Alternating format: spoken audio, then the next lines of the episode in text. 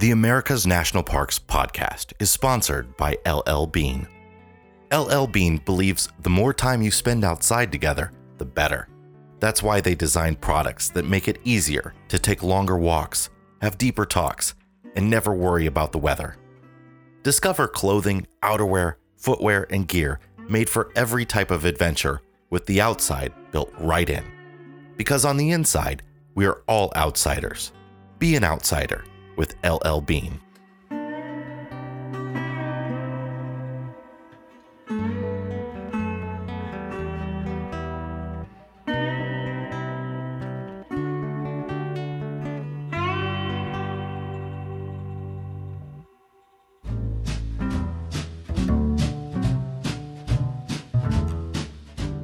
The ubiquitous road trip now is much a part of the American identity as apple pie and banjos, came into the public consciousness largely due to a man synonymous with the automobile, along with a few of his famous friends. When Henry Ford introduced the Model T to the market in 1908, the famous nature essayist John Burroughs condemned it as a demon on wheels that would seek out even the most secluded nook or corner of the forest and befoul it with noise and smoke. Ford, also a fan of the outdoors, believed his affordable car would allow families greater access to the beauties of our landscape. He sent Burroughs, whom he had long admired, his own new Model T, sparking a great friendship. Ford introduced Burroughs to two other famous American industrialists, inventor Thomas Edison and tire manufacturer Harvey Firestone. In 1914, coinciding with the beginning of World War I, the four influential men loaded their automobiles with camping gear and embarked on the first of several historic road trips. They called themselves the Vagabonds, and they toured places like the Everglades, the California coast, and the forests of Vermont for two weeks nearly every summer for 10 years. Paved roads were sparse, often peppered with hand drawn road signs. Edison navigated with a compass and maps. Service stations were rare, so Ford kept the cars running. Burroughs led nature hikes. Though the men slept in tents, they were hardly roughing it. The vagabonds traveled with dozens of Ford's cars, a battalion of assistants, a film crew, and a refrigerator and stove truck. They had a huge dinner table that spun like a lazy Susan. Their tents were monogrammed with their names, and the camp was illuminated by Edison's lamps and portable generator. The white bearded Burroughs chronicled one such trip in a chapter of his book Under the Maples. The chapter, entitled A Strenuous Holiday, is our story today. We've edited it slightly, but what you're about to hear is Burroughs' entire account of the 1918 vagabond journey to the Great Smoky Mountains. Before we begin, the story we're about to tell ignores some truths about Ford and Edison, particularly that Ford was vehemently anti Semitic. For these reasons, as well as his eloquent writing, we focus here on John Burroughs. This story also uses the term gypsy on a couple occasions, which is now considered by many Romani people as a racial slur.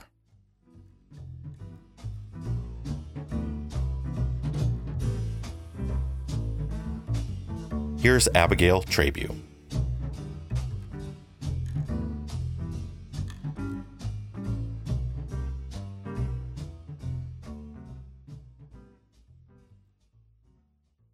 One August a few years ago, I set out with some friends for a two weeks automobile trip into the land of Dixie. Joyriders with a luxurious outfit calculated to be proof against any form of discomfort.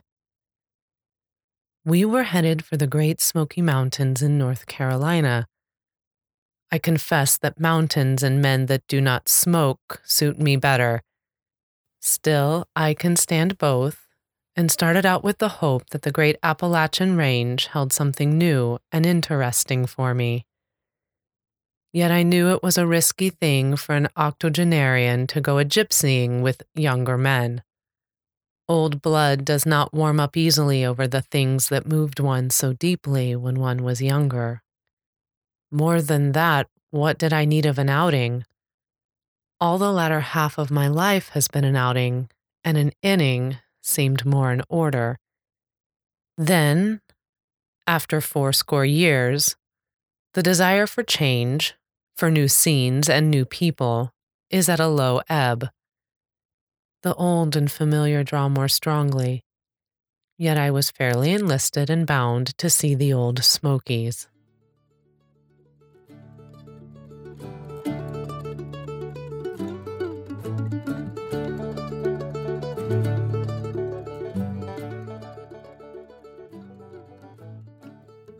Pennsylvania is an impressive state. So vast, so diversified, so forest clad. The huge, unbroken Allegheny ranges with their deep valleys cutting across from north to south.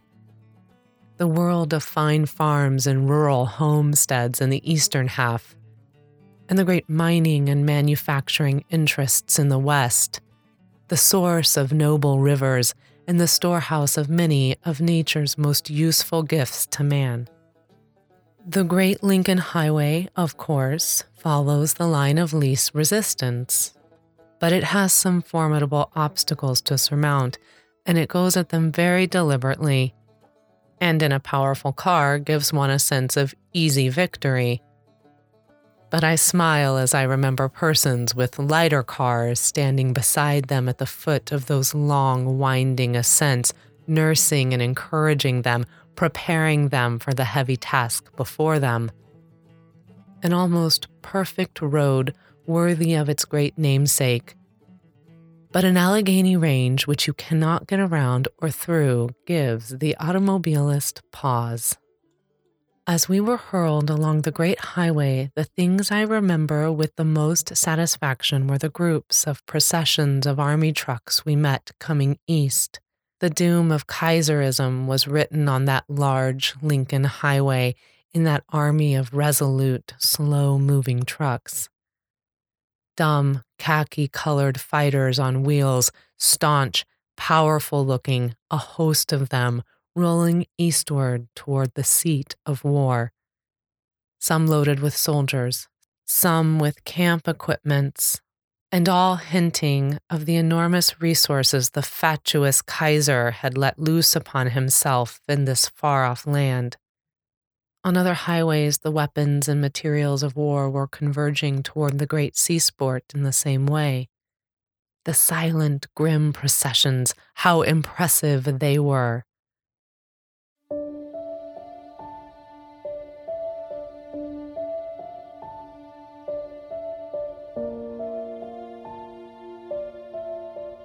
Pittsburgh is a city that sits with its feet in or very near the lake of brimstone and fire, and its head in the sweet country air of the hilltops.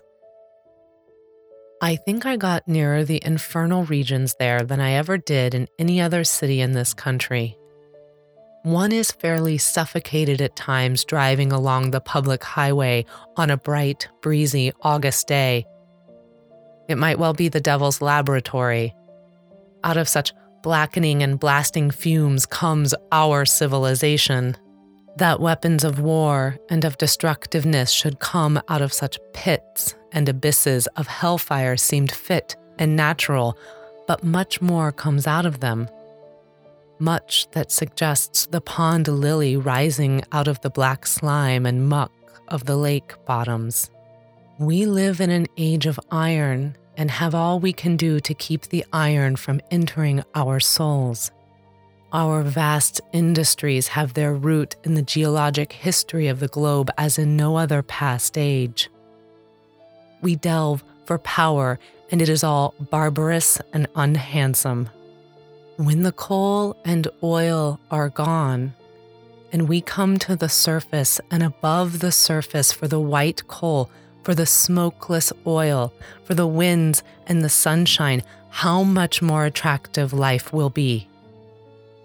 Our very minds ought to be cleaner. We may never hitch our wagons to the stars, but we can hitch them to the mountain streams and make the summer breezes lift our burdens, then the Silver Age will displace the Iron Age.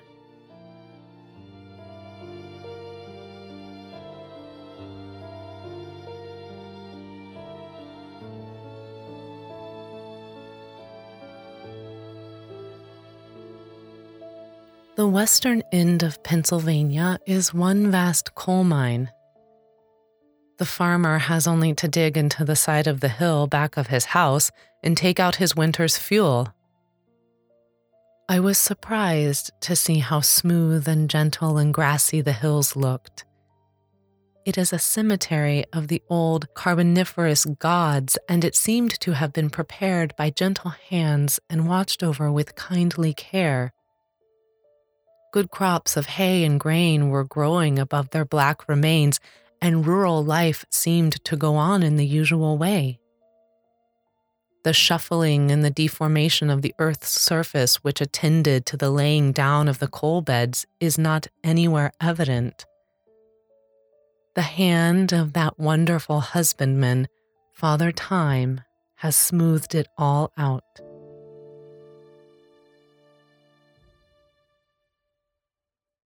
Our first camp was at Greensboro, 30 or more miles southeast of Pittsburgh. An ideal place, but the night was chilly. Folding camp cots are poor conservers of one's bodily warmth, and until you get the hang of them and equip yourself with plenty of blankets, sleep enters your tent very reluctantly. She tarried with me but briefly, and at three or four in the morning I got up, replenished the fire, and in a camp chair beside it indulged in the long, long thoughts which belong to age much more than to youth. Youth was soundly and audibly sleeping in the tents with no thoughts at all. The talk that first night around the campfire gave us an inside view of many things about which we were concerned.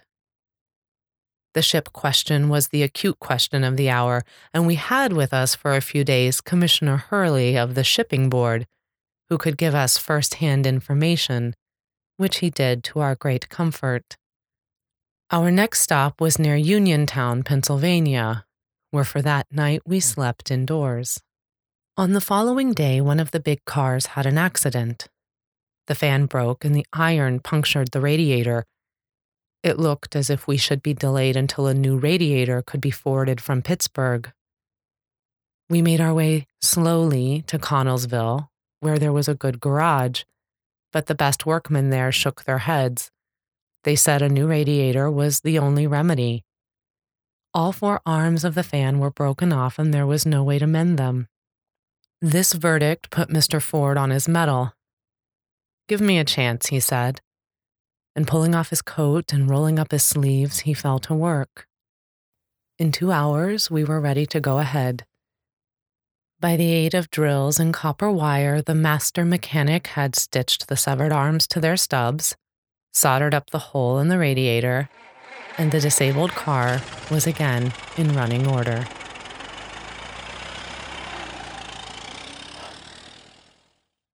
On August 21st, we made our camp on the banks of a large, clear creek in West Virginia called Horseshoe Run. A smooth field across the road from the creek seemed attractive, and I got the reluctant consent of the widow who owned it to pitch our camp there. But Edison was not attracted by the widow's open field. The rough, grassy margin of the creek suited him better, and its proximity to the murmuring, eddying rock current appealed to us all albeit it necessitated our mess tent being pitched astride a shallow gully and our individual tents elbowing one another in the narrow spaces between the boulders. But wild nature, when you can manage her, is what the camper out wants. Pure elements, air, water, earth, these settle the question. Camp Horseshoe Run had them all. An interesting object near our camp was an old, unused grist mill with a huge, decaying, overshot oaken water wheel. We all perched on the wheel and had our pictures taken. At our lunch that day, by the side of a spring, a 12 year old girl appeared in the road above us with a pail of apples for sale. We took all of her apples. I can see her yet with her shining eyes as she crumpled the new $1 bill which one of the party placed in her hand. She did not look at it. The feel of it told the story to her. We quizzed her about many things and got straight, clear cut answers. Her home was on the hill above us. We told her the names of some of the members of our party, and after she had returned home, we saw an aged man come out to the gate and look down upon us. An added interest was felt whenever we came in contact with any of the local population. Birds and flowers and trees and springs and mills were something, but human flowers and rills of human life were better. I do not forget the other maiden, 12 or 13 years old, to whom we gave a lift of a few miles on her way. She had been on a train five times and once had been 40 miles from home. Her mother was dead and her father lived in Pennsylvania, and she was living with her grandfather. When asked how far it was to Elkins, she said, Ever and ever, so many miles.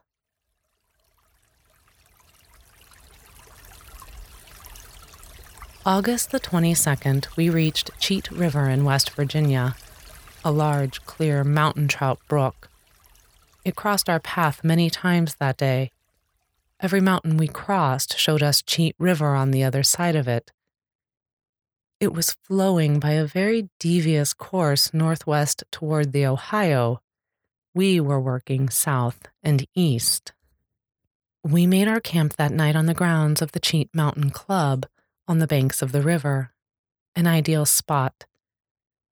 The people at the big clubhouse gave us a hospitable welcome and added much to our comfort. I found the forests and streams of this part of West Virginia much like those of the Catskills, only on a larger scale, and the climate even colder. That night the mercury dropped to 30. We made camp at Bolar Springs on August the 23rd, a famous spring and a beautiful spot. We pitched our tents among the sugar maples, and some of the party availed themselves of the public bathhouse that spanned the overflow of the great spring. The next night, our camp was at Wolf Creek, not far from the Narrows, a beautiful spot marred only by its proximity to the dusty highway. It was on the narrow, grassy margin of a broad, limpid creek in which the fish were jumping. Some grazing horses disturbed my sleep early in the morning, but on the whole, I have only pleasant memories of our camp at Wolf Creek. We were near a week in Virginia and West Virginia, crossing many times the border between the two states, now in one, then in the other, all the time among the mountains, with a succession of glorious views from the mountain tops and along broad, fertile valleys. Now we were at Warm Springs, then at Hot Springs, then at White Sulphur or at Sweet Water Springs. Soft water and hard water, cold water and warm water, mineral water and trout streams companion one another in these mountains. This part of the continent got much folded and ruptured and mixed up in the building, and the elements are unevenly distributed. One of our camps we named Camp Lee, the name of the owner of the farm.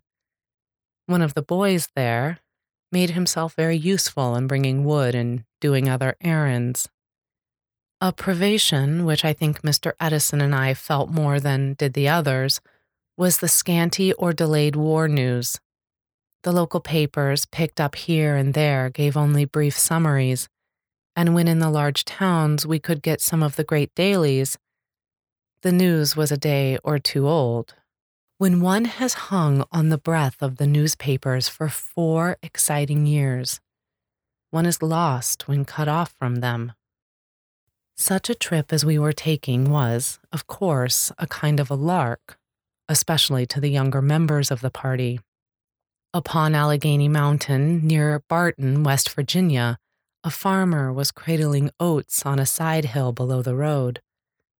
Our procession stopped, and the irrepressible Ford and Firestone were soon taking turns at cradling oats, but with doubtful success. A photograph shows the farmer and Mr. Ford looking on with broad smiles, watching Mr. Firestone with the fingers of the cradle tangled in the oats and weeds, a smile on his face also, but decidedly an equivocal smile. The trick was not so easy as it looked. Evidently, Mr. Ford had not forgotten his cradling days on the home farm in Michigan. Camp life is a primitive affair no matter how many conveniences you have, and things of the mind keep pretty well in the background. Occasionally, around the campfire, we drew Edison out of his chemical problems and heard formula after formula come from his lips as if he were reading them from a book. As a practical chemist, he perhaps has few, if any, equals in this country. It was easy to draw out Mr. Ford on mechanical problems, there is always pleasure and profit in hearing a master discuss his own art. A plunge into the South for a Northern man is in many ways a plunge into the past. As soon as you get into Virginia, there is a change. Things and people in the South are more local and provincial than in the North. For the most part, in certain sections at least, the county builds the roads and not the state. Hence, you pass from a fine stone road in one county onto a rough dirt road in the next. Toll gates appear. In one case, we paid toll at the rate of two cents a mile for the cars and five cents for the trucks. Grist mills are seen along the way, driven by overshot wheels, and they are usually at work. A man or a boy on horseback with a bag of grain or meal behind him going to or returning from the mill is a frequent sight, or a woman on horseback with a baby in her arms attracts your attention. The absence of bridges over the small streams was to us a novel feature. Among the old fashioned features of the South, much to be commended are the large families. In a farmhouse near which we made camp one night, there were 13 children, the eldest of whom was at the front in France. The schools were in session in late August, and the schoolrooms were well filled with pupils. No doubt there are many peculiar local customs of which hurrying tourists get no inkling. At a station in the mountains of North Carolina, a youngish, well clad countryman, smoking his pipe, stood within a few feet of my friend and me and gazed at us with the simple, blank curiosity of a child. He belongs to a type one often sees in the mountain districts of the South. Good, human stuff, valiant as soldiers and industrious as farmers, but so unacquainted with the great outside world. Their unsophistication is shocking to see. It often seemed to me that we were a luxuriously equipped expedition going forth to seek discomfort. For discomfort in several forms dust, rough roads, heat, cold, irregular hours, accidents, is pretty sure to come. But discomfort, after all, is what the camper out is seeking. We grow weary of our luxuries and conveniences. We react against our complex civilization and long to get back for a time to first principles. We cheerfully endure wet, cold, smoke, mosquitoes, black flies, and sleepless nights just to touch naked reality once more. Our two chief characters presented many contrasts. Mr. Ford is more adaptive, more indifferent to places than is Mr. Edison. His interest in the stream is in its potential water power, he races up and down its banks to see its fall and where power could be developed. He never ceases to lament so much power going to waste and points out that if the streams were all harnessed as they could easily be, farm labor everywhere, indoors and out, could be greatly lessened. He is always thinking in terms of the greatest good to the greatest number. He aims to place his inventions within reach of the great mass of the people. As with his touring car, so with his tractor engine, he has had the same end in view Nor does he forget the housewife. He has plans afoot for bringing power into every household that will greatly lighten the burden of womenfolk. Partly owing to his more advanced age, but mainly, no doubt, to his meditative and introspective cast of mind, Mr. Edison is far less active than is Mr. Ford. When we would pause for midday lunch or to make camp at the end of the day, Mr. Edison would sit in his car and read, or curl up boy fashion under a tree and take a nap, while Mr. Ford would inspect the stream or busy himself in getting wood for the fire. Mr. Ford is a runner and a high kicker and frequently challenged some of the party to race with him. He is also a persistent walker and from every camp, both morning and evening, he sallied forth for a brisk half hour walk. His goodwill and tolerance are boundless, notwithstanding his practical turn of mind and his mastery of the mechanical arts and of business methods. He is through and through an idealist. Those who meet him are invariably drawn to him, he is a national figure, and the crowds that flock around the car in which he is riding as we pause in the towns through which we pass are not paying their homage merely to a successful car builder or businessman, but to a beneficent human force, a great practical idealist whose goodwill and spirit of universal helpfulness they have felt. He has not only brought pleasure and profit into their lives, but has illustrated and written large upon the pages of current history a new ideal of the businessman, that of a man whose devotion to the public good has been a ruling passion and whose wealth has inevitably flowed from the depths of his humanitarianism. He has taken the people into partnership with him and has eagerly shared with them the benefits that are the fruit of his great enterprise. A liberator an emancipator through channels that are so often used to enslave or destroy. In one respect, essentially the same thing may be said of Mr. Edison. His first and leading thought has been what can I do to make life easier and more enjoyable to my fellow men? He is a great chemist, a trenchant and original thinker on all the great questions of life though he has delved but little into the world of art and literature. A practical scientist, plus a meditative philosopher of profound insight. And his humor is delicious. We delighted in his wise and witty sayings. A good camper out, he turns vagabond very easily, can go with hair disheveled and clothes unbrushed as long as the best of us and can rough it a week in and week out and wear that benevolent smile. He eats so little that I think he was not tempted by chicken roosts or turkey flocks along the way, nor by the cornfields and apple orchards as some of us were. But he is second to none in his love for the open and for wild nature. Mr. Firestone belongs to an entirely different type the clean, clear headed business type always on his job, always ready for whatever comes. In no sense an outdoor man, always at the service of those around him.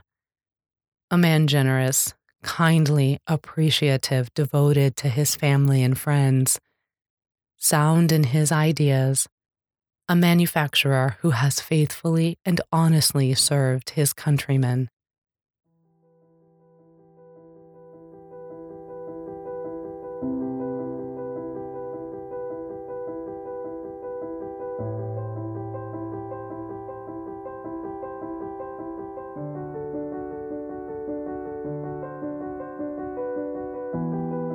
It is after he gets home that a meditative man really makes such a trip. All the unpleasant features are strained out or transformed. In retrospect, it is all enjoyable, even the discomforts. I am aware that I was often irritable and ungracious, but my companions were tolerant and gave little heed to the fitting moods of an octogenarian. Now, at this distance and sitting beside my open fire at Slabsides, I look upon the whole trip with unmixed pleasure.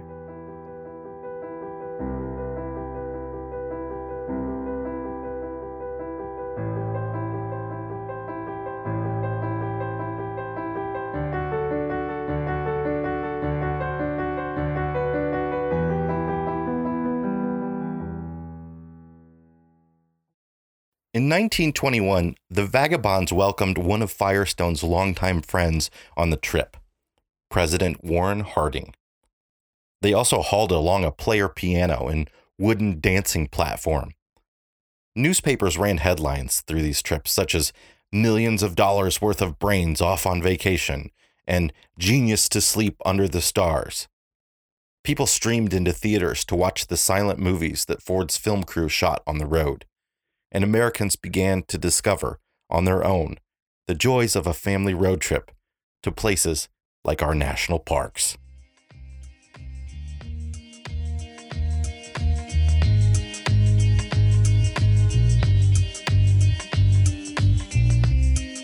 Today, the Great Smoky Mountains National Park is our most visited, receiving nearly double the number of visitors as the second most attended Grand Canyon in large part due to it being one of the only major national parks in the East, accessible in a day drive to one third of the US population. But the Smokies are great. There's plenty of room for those 12 million people a year, most of whom just drive through. You can also visit Thomas Edison's home and laboratory at the Thomas Edison National Historical Park in West Orange, New Jersey. Take a step back in time to when machines were run by belts and pulleys and music was played on phonographs. His laboratory remains just as it did on the day he died. The National Park Service has only removed the chemicals contained in the various vials and containers.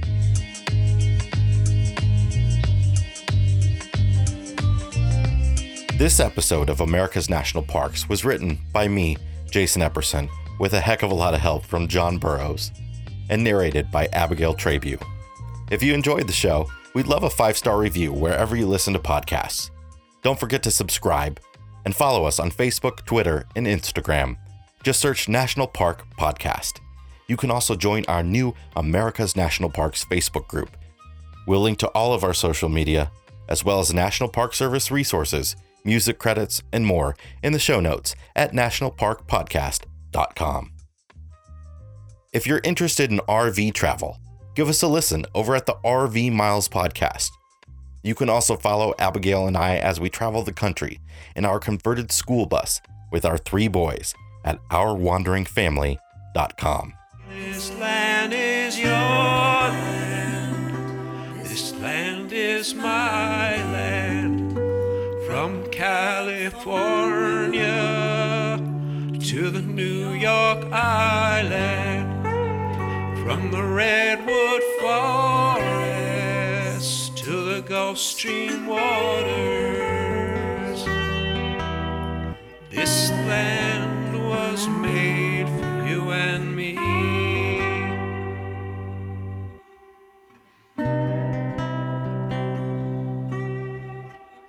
Today's show was sponsored by LL Bean.